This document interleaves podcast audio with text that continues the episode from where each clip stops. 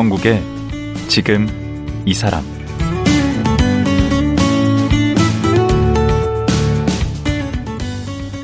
안녕하세요. 강원국입니다. 오늘 또 한국의 셜록 홈즈 표창원 소장과 말씀 이어가겠습니다. 지난 사흘 동안 얘기를 나누다 보니 냉정한 원칙주의자인 줄 알았던 표 소장의 새로운 모습, 아주 인간적인 모습을 발견할 수 있었습니다. 표창원 소장은 범죄자 신창원과 자신은 그 시작이 비슷하지만 결국에는 다른 인생을 살게 됐다고 말합니다. 프로파일러나 국회의원이나 결국은 다 사람을 만나는 일인데요. 표 소장은 그간 흉악범, 정치인 등 다양한 사람을 만나면서 무엇을 느꼈던 걸까요? 사람의 마음을 읽는 프로파일러 표창원 소장 다시 만나봅니다.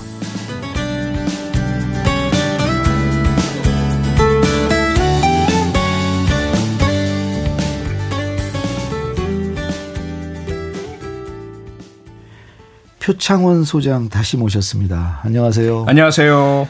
3일 동안 정말 얘기 재밌게 들었고요. 고맙습니다. 거의 그 인생 스토리를 쫙 들은 것 같아요. 아, 예. 그래서 이제 어제 어, 또 정치에 입문했다가 정치를 또 그만둔 이유 뭐 이런 것까지 들었고요. 그래서 다시 저는 처음으로 돌아가고 싶은데 네. 결국 그 프로파일러 얘기로 우리가 시작했잖아요. 예. 그 대학 교수 이제 하시면서부터는 그 그런 자문도 많이 하시고 도움을 주셨잖아요. 네. 그 중에 기억나시는 분 한두 분 있으면 좀 얘기를 해 주시죠. 가장 기억에 나는 건, 어, 2004년 화성 여대생 노 모양 실종 사건 결국 이제 피살된 네. 살인 사건이 됐는데 네. 그 사건에 수사본부장 경기도 지방경찰 경찰청장께서 직접 저한테 분석 요청을 하셨어요. 음. 그래 가서 이제 현장도 답사하고 수사관들 이야기도 듣고 자료 다 확인을 해서 브리핑 해드리고 분석 보고서를 제출해 드렸거든요. 근데 아직까지 해결되지 않고 있어요. 지금도? 예. 제가 제대로 분석을 못 해드린 것 같아서 너무 마음에 걸리, 걸리는 사건이고요. 음. 그 다음에 대전 청주 일대에서 암약하던 대전 발바리 사건 기억하실 겁니다. 발바리 사건. 예. 네. 연쇄 알죠. 성폭행범이죠. 음.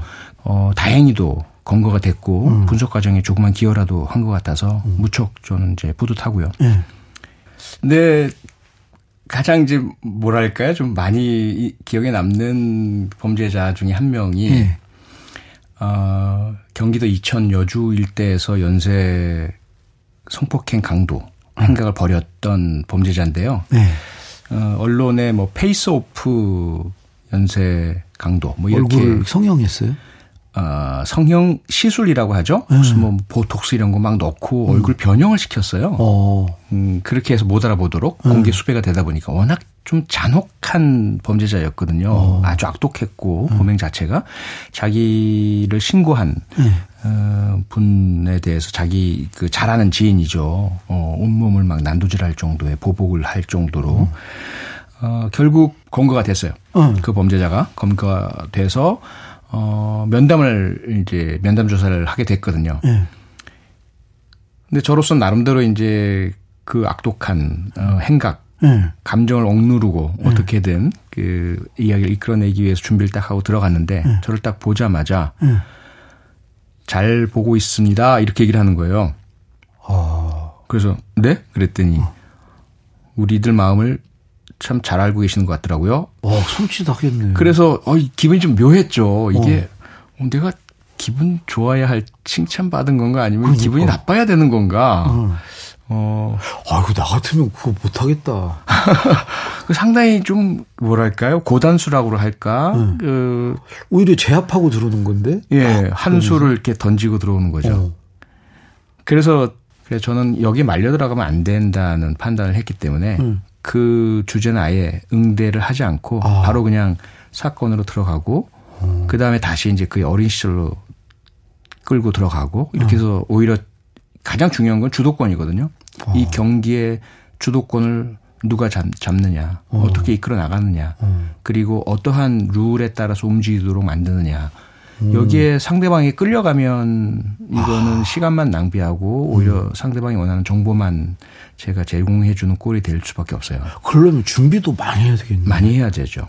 시나리오를 머릿속에 딱 가지고 이렇게 대답을 하면 이렇게 하고 막 이걸 계산을 다 하고 해야 되겠네요. 그러니까 예상되는 그러한 질문과 답변에 대한 또 대응들을 준비를 하지만 네. 그대로 진행되진 않죠. 그렇죠. 그래서 예상과 다른 상황에 나타날 때는 순발력도 있어야 되겠네요. 그렇죠. 머리가 좋아야 되겠네. 어, 훈련을 많이 일단은 받아야죠. 상대보다는 그분 그분들이 머리가 좋은 사람들 아니에요? 아니 그 그런데 범죄자들이? 근데 머리가 좋다는 표현은 저희들이 쓰지를 않고요. 음. 사실 머리가 좋기보다는 나쁜 일에 집중하기 때문에 그렇게 되는 거죠. 일반적인 분들은 나쁜 행동을 할 때 두려움과 죄책감을 느끼고요. 어. 그리고 자기가 어 적발 당했을 때 받게 될 어. 예, 그런 불이익들에 대한 우려 걱정을 하기 때문에 음. 사실 나쁜 일에 집중하기가 힘듭니다. 와. 그래서 여러 실수를 저지르고 결국은 적발되고 건거가 돼요. 어. 그런데 그게 아마추어 범죄자죠. 어설프게. 예. 근데 네. 프로 범죄자들 여러 번 해 본 사람 또는 뭐 사이코패스라든지 이런 음.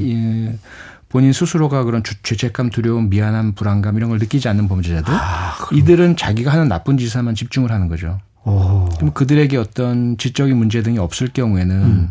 일반인들이 볼 때는 정말 음. 머리 좋다 이렇게 얘기할 정도의 치밀함, 계획성 음. 또는 상상 이외의 방법 이런 것들을 사용하는 건데 음. 머리가 좋아서는 절대로 아닙니다. 아, 오직 나쁜 짓에 집중하기 때문에 그런 일이 발생하는 거죠. 어. 그래서 우리가 흔히 이야기하는 저 좋은 머리를 다른 데 썼으면 이라는 말 그런 말은 틀린 거네. 예, 통하지 않습니다. 그건 전제가 성립되지 않는 겁니다. 음. 애초에 지금 성실하게 살아가시는 일반인 여러분들께서 범죄자들보다 훨씬 더 뛰어나신 분들이고 아. 다만 그 많은 분들이 경쟁하는 일반적인 직업 분야 내에서 음. 성공하기가 쉽지 않다 보니까 모두 힘들게 사시는 거죠. 아. 저들은 범죄자들은 거기서 이탈해 간 거예요. 남들이 하지 않는 것. 음. 그곳에 자기가 나쁜 짓에만 집중하니까 저런 행동을 하게 되는 거죠. 아, 그렇구나. 그런 경우에 이제 그 범죄 용의자를 네. 직접 만나서 이렇게 얘기도 하고 뭘 하시잖아요. 네. 그런 게 되게 저 같으면 좀 무섭기도 하고 네. 어좀 쉽지 않을 것 같은데. 예. 물론 무서운 것보다 더 극복해야 될 것이 분노 감정이거든요. 아. 그러니까 우리는 일을 하다 보면 피해자와 공감이 많이 되거든요. 피해 어, 그렇죠. 유가족분들하고. 음. 그러면 처음에는 이제 범인이 누구인지 모를 땐 분석을 하면서 꼭 누군지 그 얼굴을 보고 싶다. 어떤 음. 놈인지 음, 피해자가 내가 음. 그이 범인이 음. 누구인지를 꼭 알고 싶다라는 것으로 가득 차게 되죠. 음. 나중에 이제 용의자로 검거가 되고 증거 확보되고 이래서 이제 이 범인이라는 것이 어느 정도 어, 확실하게 되면 이제 저희가 면담 조사를 할 때 마주치게 되거든요.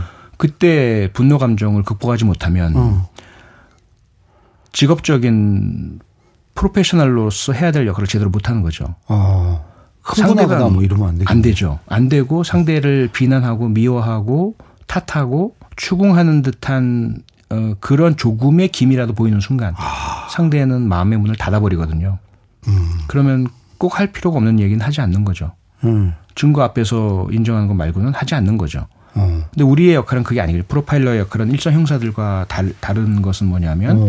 그들과 라포 형성을 해서 심리적 공감대를 형성을 하고 신뢰를 얻고 어. 그 마음의 문을 열고 어. 그래서 뭐 고해성사 하듯이 그렇죠. 말하게 하는 거예요. 예. 자기가 태어나서 살아오는 동안에 있어 왔던 지금 강호국 선생님께서 저에게 질문을 던지시면서 제가 아무런 경계 없이 제 기억대로 어, 생각나는 대로 말씀을 드리잖아요. 그 제가 잘하는 거죠. 그럼요. 프로파일링. 그러니까요.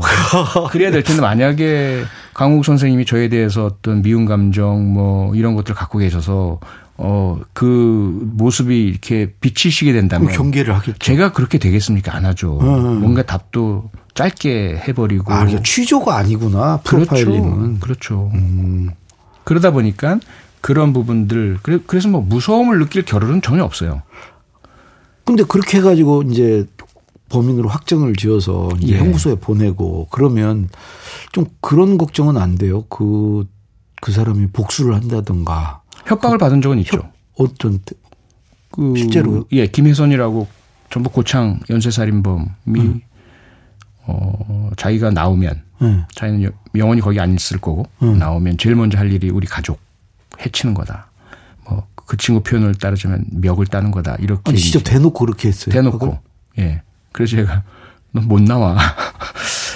사형 판결 받은 놈이 문 나온다고. 지금 하지만 안 나왔어요?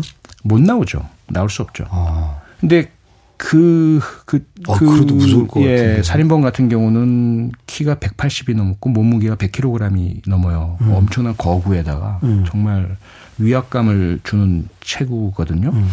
그리고 그 두 건의 에서 세 명을 연쇄 살해했는데 그거 이외에도 그가 쫓아다녀서 무서워서 도망간 그 근처 여학생들도 꽤 있고 그래요. 음. 그 친구들 그분들 같은 경우는 악몽이죠. 어. 그 제가 경찰대 교수 시절에 그분들이 학교로 연락을 해오셔가지고 네.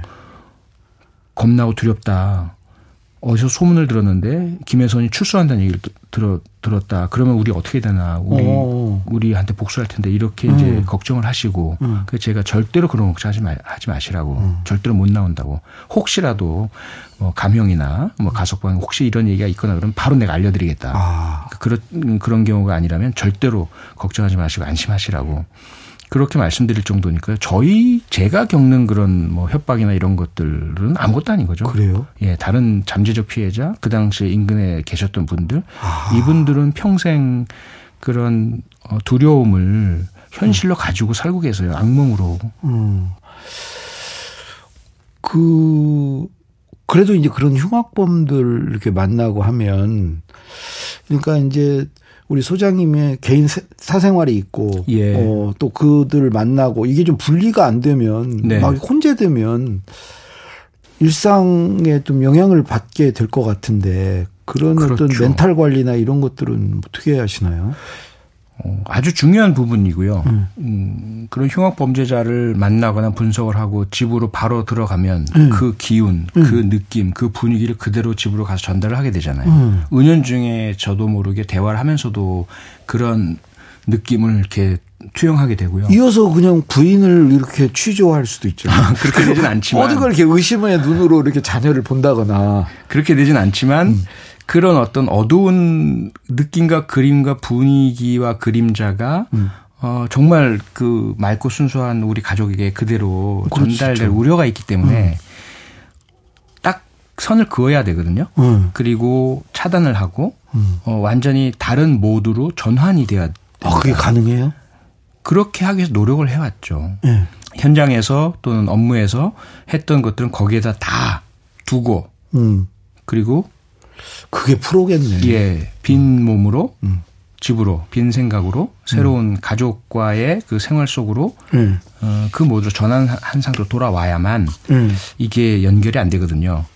근데 음. 늘 완벽하지는 않습니다. 그래서 간혹은 그런 분위기와 느낌이 이제 가족의 연결이 되기도 하고 가족이 음. 은연 중에 그런 피해를 입기도 하고 이런 일도 있긴 있었죠. 아니 간혹. 우리가 저, 저같이 이렇게 회사만 다녀도 회사에서 안 좋은 일 있으면 집에 가서 그로 짜증도 내고 이제 그러잖아요. 그게 네. 그 연장선상에서 그냥 사는데 특히 이제 이런 일을 하시다 보면 그걸 분리하는 걸 좀 엄격히 하셔야 될 것 같아서. 그러니까요. 그 어디에서 이런 얘기 하셨던데 그 신창원과 표창원은 원래 시작은 같았다. 음. 근데 결과적으로 이렇게 나중에 인생이 달라졌다. 그 뭐가 같 있고 어떻게 달라진 거예요? 말썽꾸러기라는 게 거의 같았죠. 연배도 비슷해요? 네, 저보다 1년 늦게 태어났죠. 신창원 어. 씨가요. 음.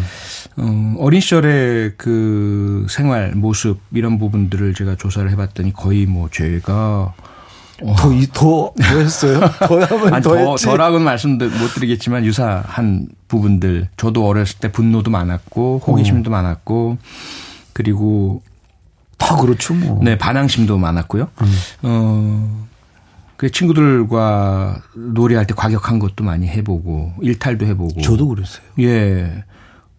그 그런 어린 시절은 많이들 좀 공감을 하잖아요. 음. 근데 뭐 저는 그 중에서 특히 좀 심한 편이었고 음. 신창원도 좀 그 정도였고 그런데 음. 저에게는 어 그런 잘못을 했을 때마다 엄한 훈육과 함께 음. 사랑이 또 따라왔단 말이죠. 아.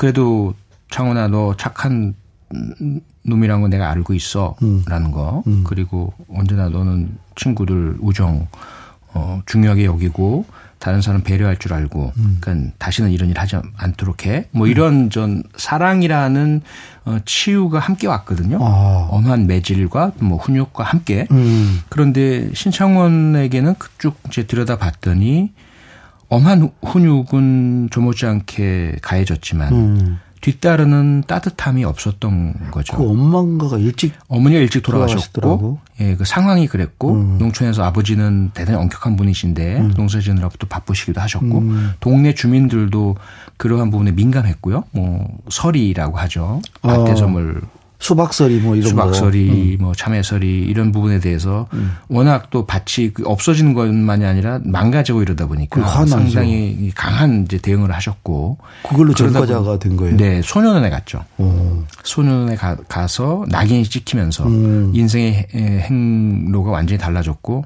다시는 음. 자기 또래의 일반적인 정상적인 사회로 돌아오지 못하는. 아. 그러면서 점점점 그 범죄자들이 하는 생각, 범죄자들이 하는 그 규칙, 어, 문화 이런 곳으로 어, 나이가 들면서 어, 깊이 들어가고 음. 그것이 결국 범죄 절도를 업으로 하고 살아가는 음. 전문 범죄자가 된 거죠.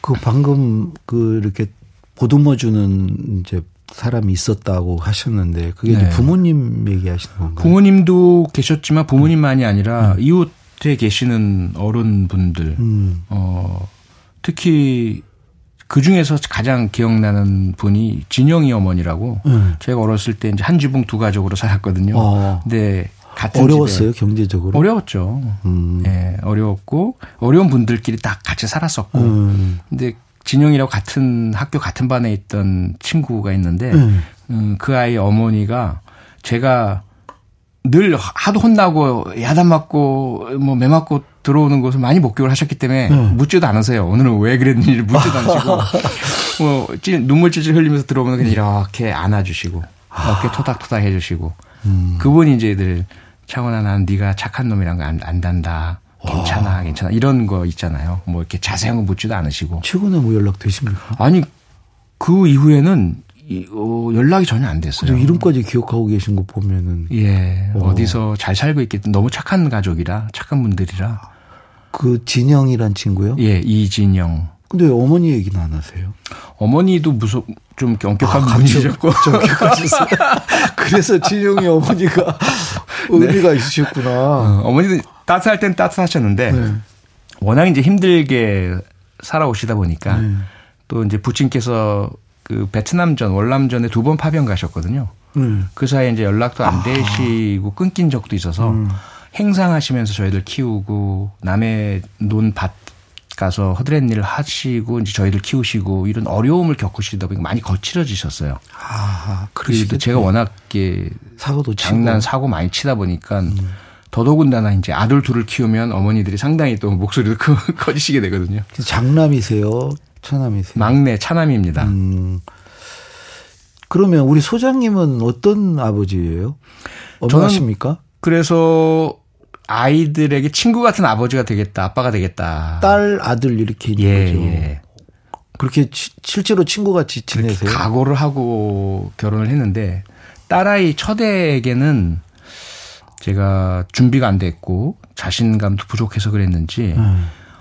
당황스러운 일들이 생길 때마다 음. 제가 어렸을 때 보고 배웠던 것이 그대로 나타나고 네. 그래서 엄하게 음. 훈육하고 어 이랬던 그래서 결과적으로 이제 우리 딸아이가 대단히 단단하거든요. 아. 그러면서 저보고 대장부로 키워줘서 고맙다 뭐 이런 얘기 가끔 하고 어. 그러긴 한데 늘 마음에 미안해요. 어. 왜냐하면 그 다음에 둘째 아이가 5년 후 이후에 태어났는데 얘한테는 제가 평생 동안 딱 한 번 실망이야. 이게 가장 안 좋은 말이에요. 와. 그냥 친구가 되고 싶어서 제가 국어를 하다시피 우리 아들한테는 잘 성공했어요. 아들이 받아들여 줍니다. 아, 그래요? 예. 그래서 그건 정말 아들과 친구 같은 아빠 는 아직까지는 성공한 것 같고요. 저도 바라는 게 그런 건데 잘 안 되더라고. 예. 애가 안 받아주더라고.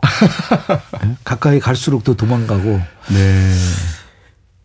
아, 그래서 결국은 이제 최근에 쓴 책도 결국 그런 거네요. 네. 어린이 탐정책 추리 동화인데 네. 제목이 되게 길어요. 예, 이웃집 프로파일러 하이다의 사건 파일. 그러니까 요게 이제 셜록 홈즈를 꿈꿨던 소년 표창원이 네. 이 지금 자라는 어린이들에게 이렇게 들려주고 싶은 이야기네요. 그렇습니다. 그 제가 아이들을 키울 때는 우리 아이들이 명탐정 코난에 푹 빠져 있는 모습을 봤어요. 음. 그러면서 제가 셜록 홈즈, 아이들은 명탐정 코난 다 외국 캐릭터잖아요. 그렇죠. 그래서 제가 나름 범죄 분야 전문가인데 음. 어떤 책임감을 느끼더라고요. 음. 이제 지금의 우리 아이들에게는 음.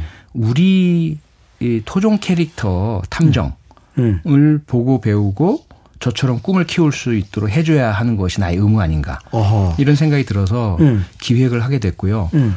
그래서 이제는 이제 탐정으로부터 한 단계 업그레이드된 음. 프로파일러. 아. 그런데 어린이 프로파일러 이야기로 주인공이 어린이 프로파일러예요. 네. 음. 하이다라는 친구. 아, 이름이 하이다? 예. 하이다. 이게 뭐, 무슨 우리말이에요? 순 우리말이죠. 어. 이다. 아, 이다, 뭐뭐 이다? 네 네 네. 아, 하이다. 예. 여기에 소장님도 등장을 합니까? 저도 조연으로 등장합니다. 어. 표소장이라는 캐릭터로 등장을 해서, 음. 어, 프로파일링에 있어서 아이들에게 그런 도움을 주는 음. 멘토 같은 역할이긴 하지만, 음. 다른 한편으로는 무척 허당. 허당. 예. 서툴고 실수도 많고. 원래 좀 그런 스타일 아니세요? 원래 그렇죠. 약간 그러실 것 같아. 네. 음, 허당 캐릭터. 예. 그래서 우리 아이들이 제가 어렸을 때 셜록 홈즈를 보고 꿈을 키웠던 것처럼 음. 어, 이웃집 프로파일러 하이다를 읽고 그러면서 이 책을 읽는 아이들이 어린이들이 자기가 하이다 혹은 하이다의 친구 한세란 친구가 있어요. 이 음. 친구도 과학 수사 담당이고 음. 그다음에 또 윤지동이라고 강력 형사 같은 역할을 하는 어린이도 있고 음. 그다음에 또 사과토끼라고 사이버 수사 담당하는 어린이도 있고 음. 각각의 어린이 친구 캐릭터들을 보면서 자기들도 어, 우리 어린이 독자들도 좀 꿈을 키우고 어, 같은 이 수사대 일원인 듯한 느낌을 받고 음. 모험을 즐기고 어, 재밌게 좀 읽었으면 좋겠습니다. 이런 책은 아이들이 많이 읽으면 좋을 것 같아요. 그러니까요. 그리고 말씀하신 대로 뭐 우리나라 그 탐정 캐릭터가 없네요. 네. 오. 과거에 수사반장, 음. 어, 그 다음에 뭐 마루치 아라치, 뭐 태권브이, 음. 뭐 둘리도 그렇고 훌륭한 캐릭터들이 꽤 있는데 음. 우리 탐정 캐릭터가 없어요. 그러네요. 우리 형사 캐릭터가 없어요. 그게 좀 아쉬워요. 그래서 지금 이제 다음에 추리 소설 올해 나온다면서요? 네, 그건 어른들을 위한 음. 상당히 좀 음, 무서운. 오, 다, 완전히 다 쓰셨나 봐요. 85%제 생각에 마지막 음. 이제 그 결론 부분 남겨두고 있는데 음. 일단 초안이니까요. 음. 일단 초안 다 쓰고 어 스토리 빈틈은 없는가. 음. 보완할 건 없는가 다시 한번 좀 살펴봐야죠. 그 과정 거치면 음. 계획은 올해 가기 전에는 꼭 출간할 수 있도록 음. 하려고 합니다. 음. 본인이 이렇게 쭉 겪으시고 뭐 이랬던 것들이 도움이 되겠네요. 네. 제가 겪은 것들 또 제가 옆에서 봤던 다른 경찰관들 형사들이 겪은 것, 음. 또 외국에서 제가 어, 지켜봤던 어, 다른 나라 프로파일러 친구들, 음. 그 친구들의 경험담 뭐 이런 것들 모두 모아서 어, 좀 뭔가 현실감 있도록 그렇게 좀 이야기를 꾸며 나가고 있습니다. 그 추리 소설 쓰시는 거 말고 예. 뭐 앞으로 더 계획하고 계신 거나 아 저 유튜브도 아주 잘 되시는 것 같은데. 네. 음, 아주 재밌던데요. 아, 그렇습니까? 고맙습니다. 음, 그것도 있으시고 또 다른 활동 뭐 계획하고 있으신 거 있는지. 제 본업이 이제 표창원 범죄과학연구소 소장이고요. 네. 연구소에서 지금 일반인들 대상으로 프로파일링 아카데미를 운영하고 있습니다. 어, 어떻게 하는 거죠? 그래서 프로파일링이 어, 범죄 수사나 경찰만의 영역이 아니라 어, 각자의 직업 영역에서 아. 기업이라면 내부 조사, 감사, 그리고 변호사들 같은 경우 자기 케이스를 제대로 준비하기 위해서, 어, 뭐 작가분들은 작품을 제대로 잘 쓰기 위해서, 각각 영역별로 유용하거든요. 그렇구나. 분석적 태도, 합리적인 과학적인 어, 마인드 이런 거 갖추는데도 음, 유용하기 때문에 음. 누구든지 도움이 될 것이다라고 생각하고 요청도 많으시고 어. 그래서 프로파일링 아카데미 100시간 짜리 정규 과정을 지금 개설해서 운영하고 있습니다. 그럼 주로 어떤 분들이 오세요? 여러분들인데 교수님도 오시고요. 어. 그리고 수사기관 관계자도 오시고 어, 법조계 관계자도 오시고 그리고 방송 어, 게임 이쪽에 작가분들도 오시고 주부도 계시고 학생도 계시고 어허. 네 상당히 다양한 분들이 와 계십니다. 네. 아 그게 범죄 수사에만 그 적용이 될 필요는 없네. 그 프로파일링. 네. 분석이라는 그런 마인드, 음. 근거를 가지고 논리적으로 추론하는 거니까요. 음. 어, 세상 모든 일들 우리 정치도 좀 그렇잖아요. 좀 이편 내 편으로 갈려서 무조건적으로 어, 생각하고 받아들이기보다 좀 분석적으로 들여다 보신다면 음. 어, 정치도 이렇게 극단적으로 싸우실 필요가 없지 않나. 또 뭐 협상하고 이러는데도 필요하겠네. 그렇습니다. 기업에서 네. 협상하고 이러는데. 예. 음. 자 이렇게 해서 어 장장 그 4일에 걸쳐서 아, 네. 어, 좋은 말씀 많이 들었고요. 혹시 뭐 못다한 말씀이나 하시고 싶은 얘기 있으시면 해주시죠. 저로서는 너무 감사하고 행복한 음. 시간이었고요. 어, 이런 기회 허락해 주셔서 감사드리고 음. 제가 너무 말을 길게 많이 드려서 지치고 힘들지 않으셨을까 그게 좀 걱정이고요. 아, 이거 전혀 그렇지 않습니다. 나름대로 진실과 정의를 쫓아서 음. 하지만 행복을 포기하지 않고 살아온 음. 음한 사람이다라고 기억해 주셨으면 감사하겠다는 말씀 마지막 인사로 드리겠습니다. 예. 그런 생각이 들었어요. 저도 들으면서. 고맙습니다. 아, 예. 자, 오늘 여기까지 하고, 어, 그야말로 4일간의 대단원의 막을 내리도록 하겠습니다. 나와주셔서 정말 고맙습니다. 고맙습니다. 예. 국내 1세대 프로파일러 표창원 소장이었습니다.